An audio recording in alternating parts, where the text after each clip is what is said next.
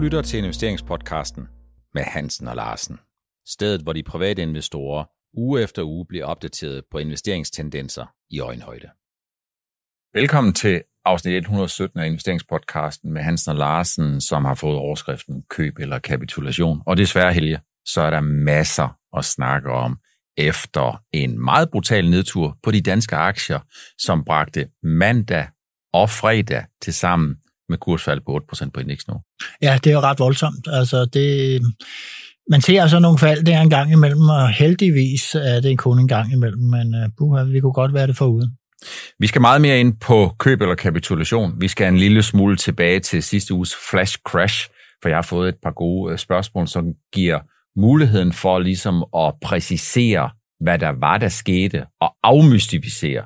Det er altså ikke sådan, at computer bare fuldstændig vildt begynder at handle med hinanden. Der står altid mennesker bagved, med mindre der sker en fejl i systemet.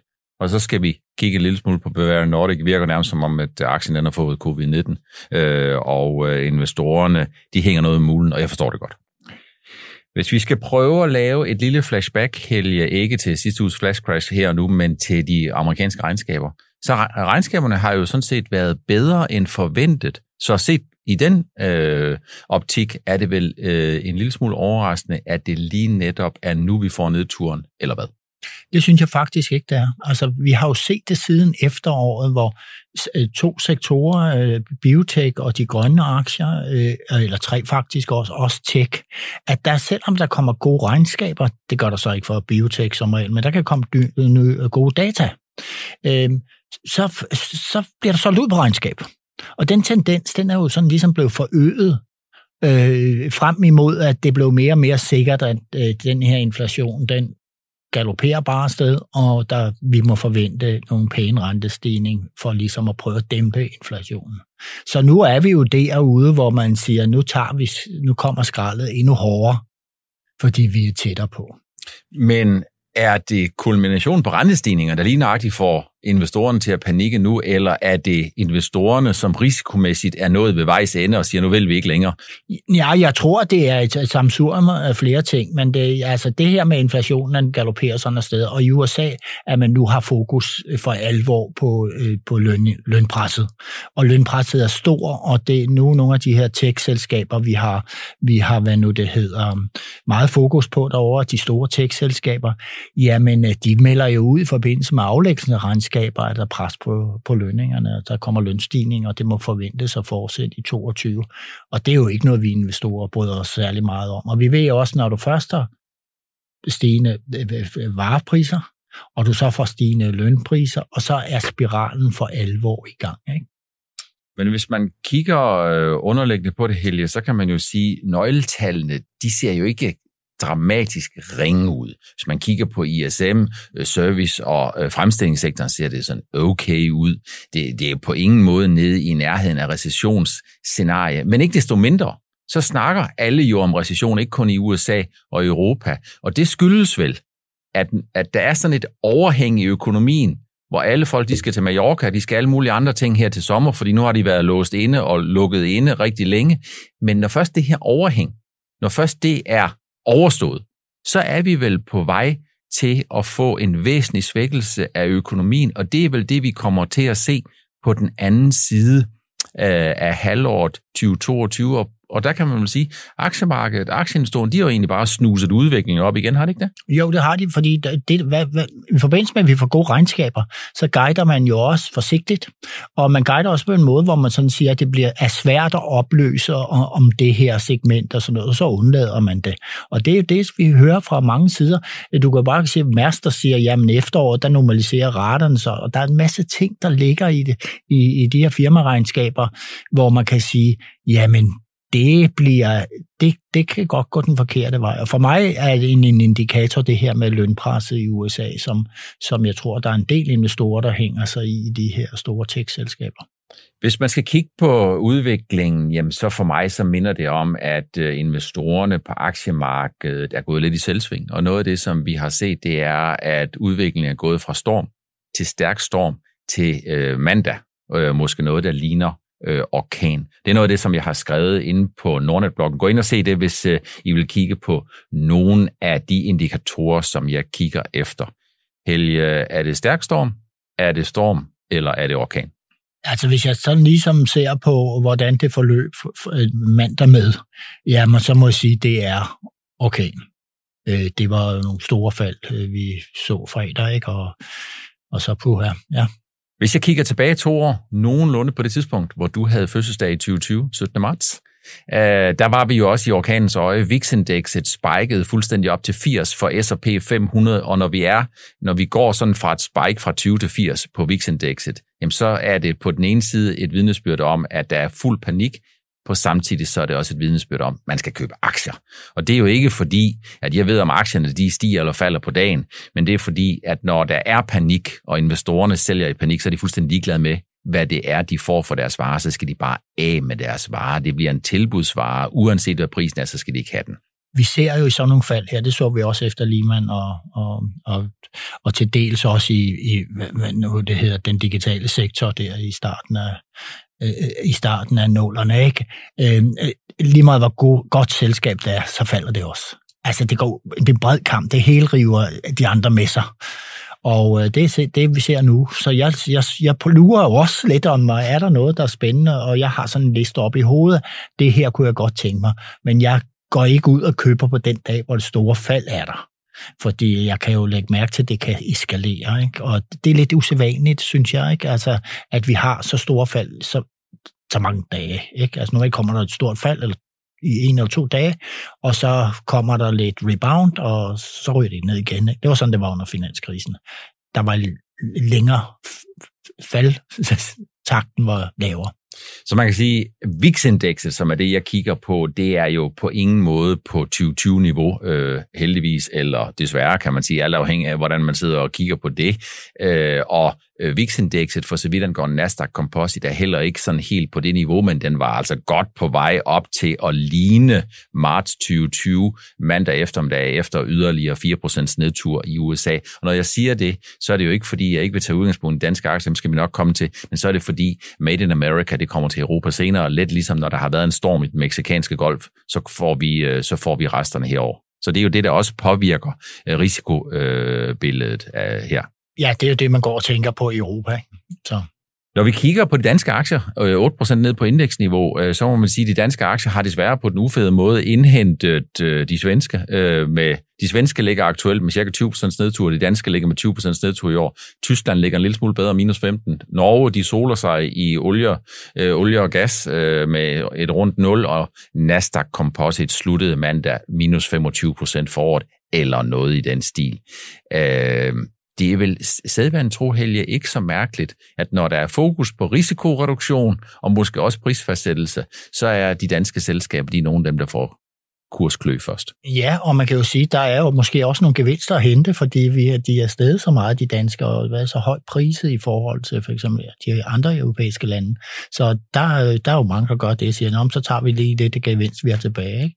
Altså, øh, Novo er jo også lige røg jo med sådan mod sædvanen, så røg den jo med her i det, og faldt noget her, ikke? Men, men ja, det går ud over dem alle sammen. Men Norge er vel lidt speciel situation lige her på kort sigt, Helge, vil jeg øh, tillade mig at hæve det, for jeg tror, at når Novo falder her tirsdag fra morgenstunden, og husk nu på, i den her uge, der udsender vi jo onsdag og optager tirsdag, jamen der tror jeg, at Novo er sådan lidt en finansieringskilde, for jeg tror, der er nogen, der på kort sigt ligesom tænker, vi reducerer lidt i vores Novo, for at se, om vi kan finde andre steder i markedet, og der er altså rigtig mange steder i markedet, hvor større aktier, de er faldet med 50 procent, eller det der er, er værre, så jeg tror jo på ingen måde, det er fordi investorerne, de er utilfredse med, eller negative, eller bange over for Novo Nordisk. Jeg tror bare, det bliver en finansieringsaktie. Ja, det er faktisk godt set, Per, det der. Den havde jeg ikke tænkt over. Jeg ser bare, at den falder med, ligesom resten af markedet. Ikke? Men det er faktisk godt tænkt, at jamen, der er jo noget gevinst derhen, for der har været en pæn stigning i år. Ikke? Og så, ja. Hvor tror du, at øh, pengene de flyder hen? Øh, flyder de i kontanter, flyder de i obligationer, for de flyder der ikke i de kryptovalutaer, som også ser ud som om, de får, altså, de får godt på, på, på munden også?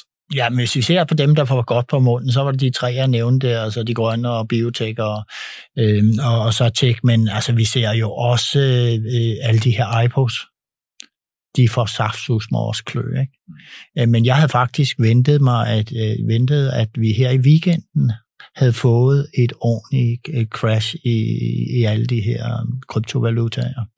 Det synes jeg lå ligesom i kortene, men øh, det gjorde vi så ikke i det, i det store omfang, jeg havde forventet. Men jeg tror, at det er i hvert fald et af de steder, som kommer, kan komme alvorlige farer her, hvis, hvis det her fortsætter.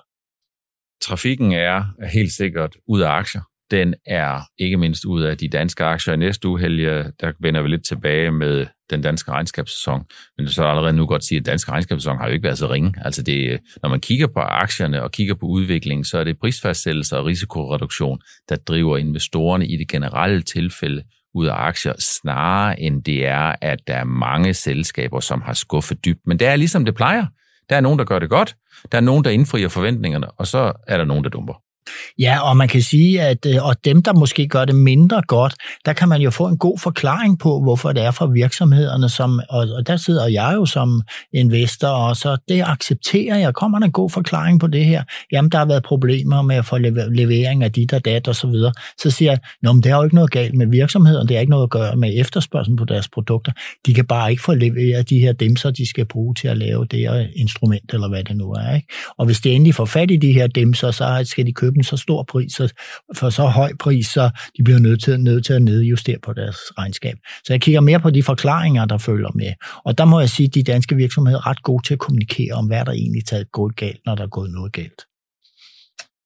Vi skal have et øh, tilbageblik på sidste uges Flash Crash. Jeg har fået et par gode spørgsmål, og det giver os anledning til ligesom at opklare en lille smule, hvad er det egentlig, der sker, når det er sådan, at der sker nogle større, øh, uforklarlige fald, simpelthen af den årsag, at der ikke er nogen offentliggjorte nyheder. Og en af de der ting, som jeg synes, der er vigtigt at slå fast, det er, at der kan jo være tekniske fejl, der gør, at der sker noget. Det var ikke tilfældet. Det er det, Nasdaq har sagt, det var ikke tilfældet. Der kan være tale om, at der er nogen, der forsøger at lave markedsmisbrug og manipulere. Det er heller ikke det, vi har set.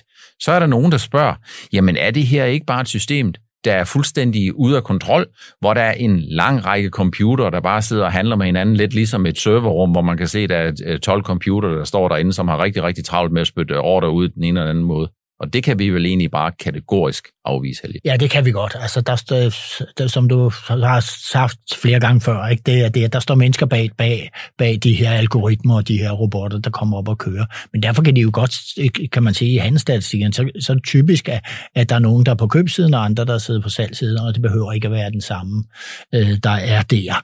Men øh, det har ikke noget med det her flashcards at gøre. Så man kan sige, at det, der sker, det er, når det ser ud som om, der er computerhandel, så er der nogle mennesker bagved, der har sagt, at computeren, de skal gøre noget bestemt, hvis noget bestemt sker. Det kan være, at de skal have en større salgsorder, som de skal effektuere hen over dagen. Det kan være, at de har en større købsorder. Det kan være, at de decideret bare har en større order, som bare skal hamres afsted. Det kan være, at de har måske en algoritme, som er avanceret, der hedder, at de skal sælge en given mængde i forhold til, hvordan DAX'en udvikler sig, eller alt muligt andet kan man forestille sig.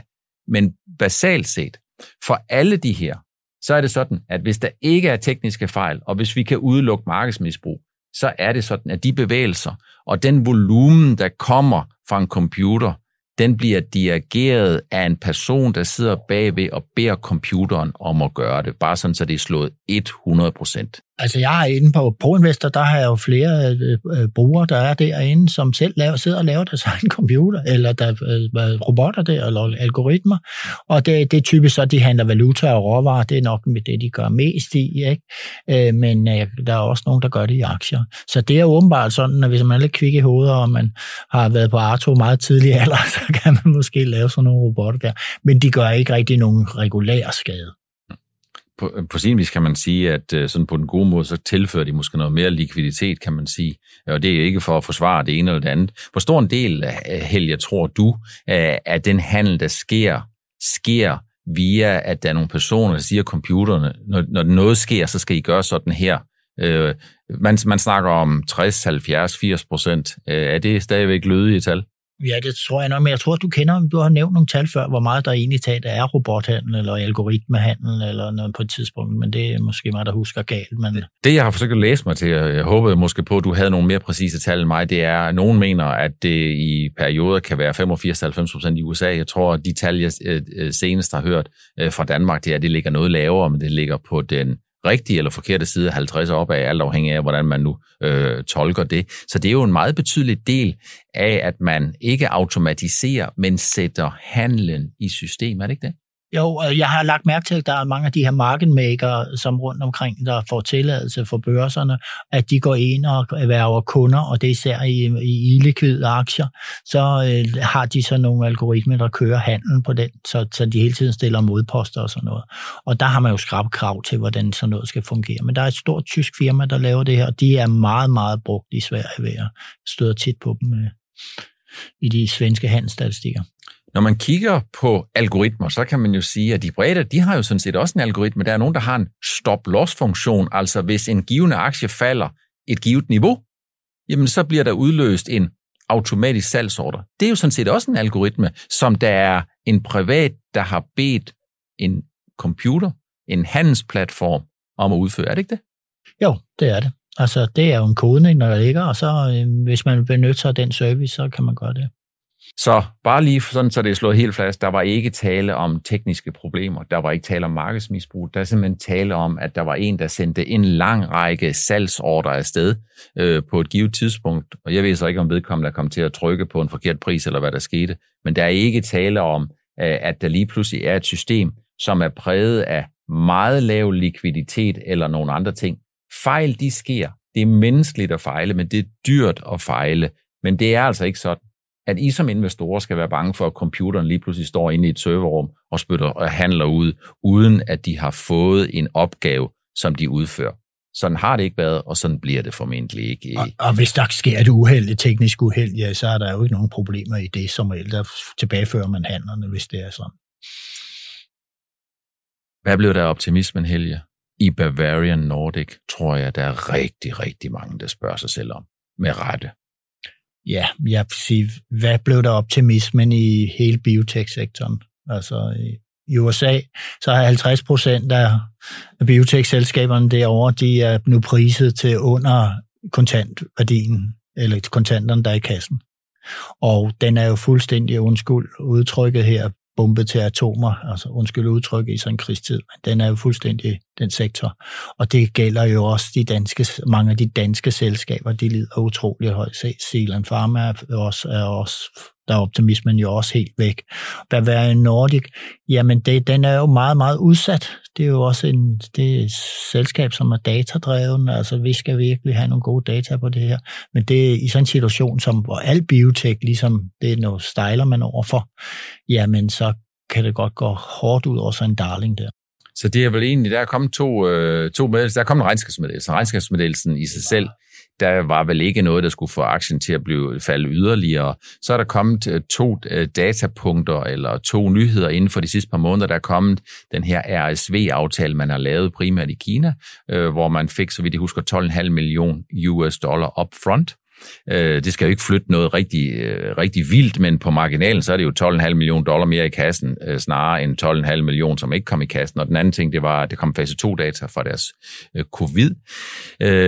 Men de gode data, der kommer, de varer ikke ret længe på børserne. Er det et udtryk for, at shortsellerne de bare holder den her i et jerngreb? Ikke nødvendigvis, fordi de er meget utilfredse med Bavarian Nordic, men fordi de jævnfører de ting, som du tidligere har fremført, Helge. Der er bare nogen, der har automatiseret og sagt ind, jamen i den der, de her type, der sætter vi maskinen til at bare være kort i de her aktier.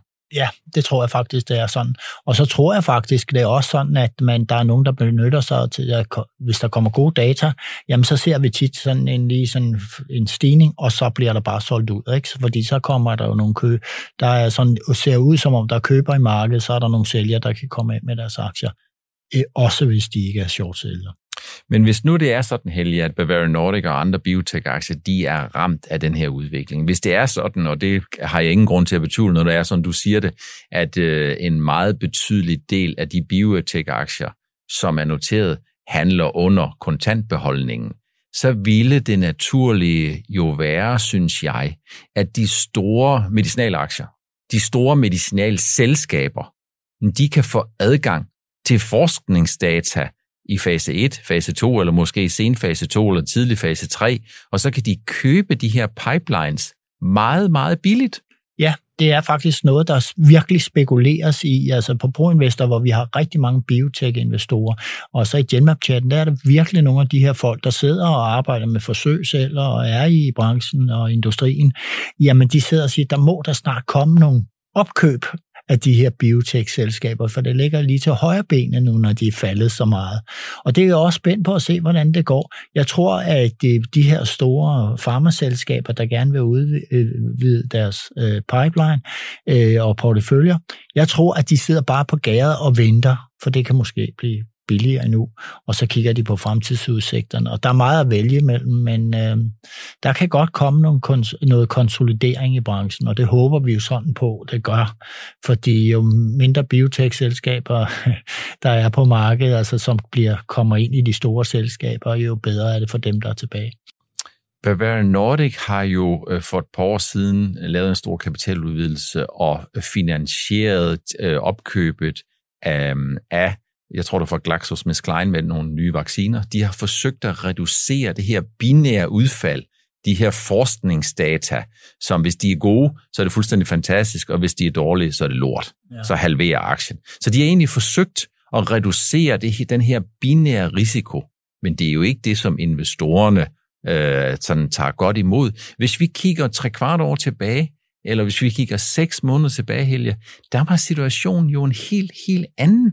Der var det faktisk, der var sådan en opdrift.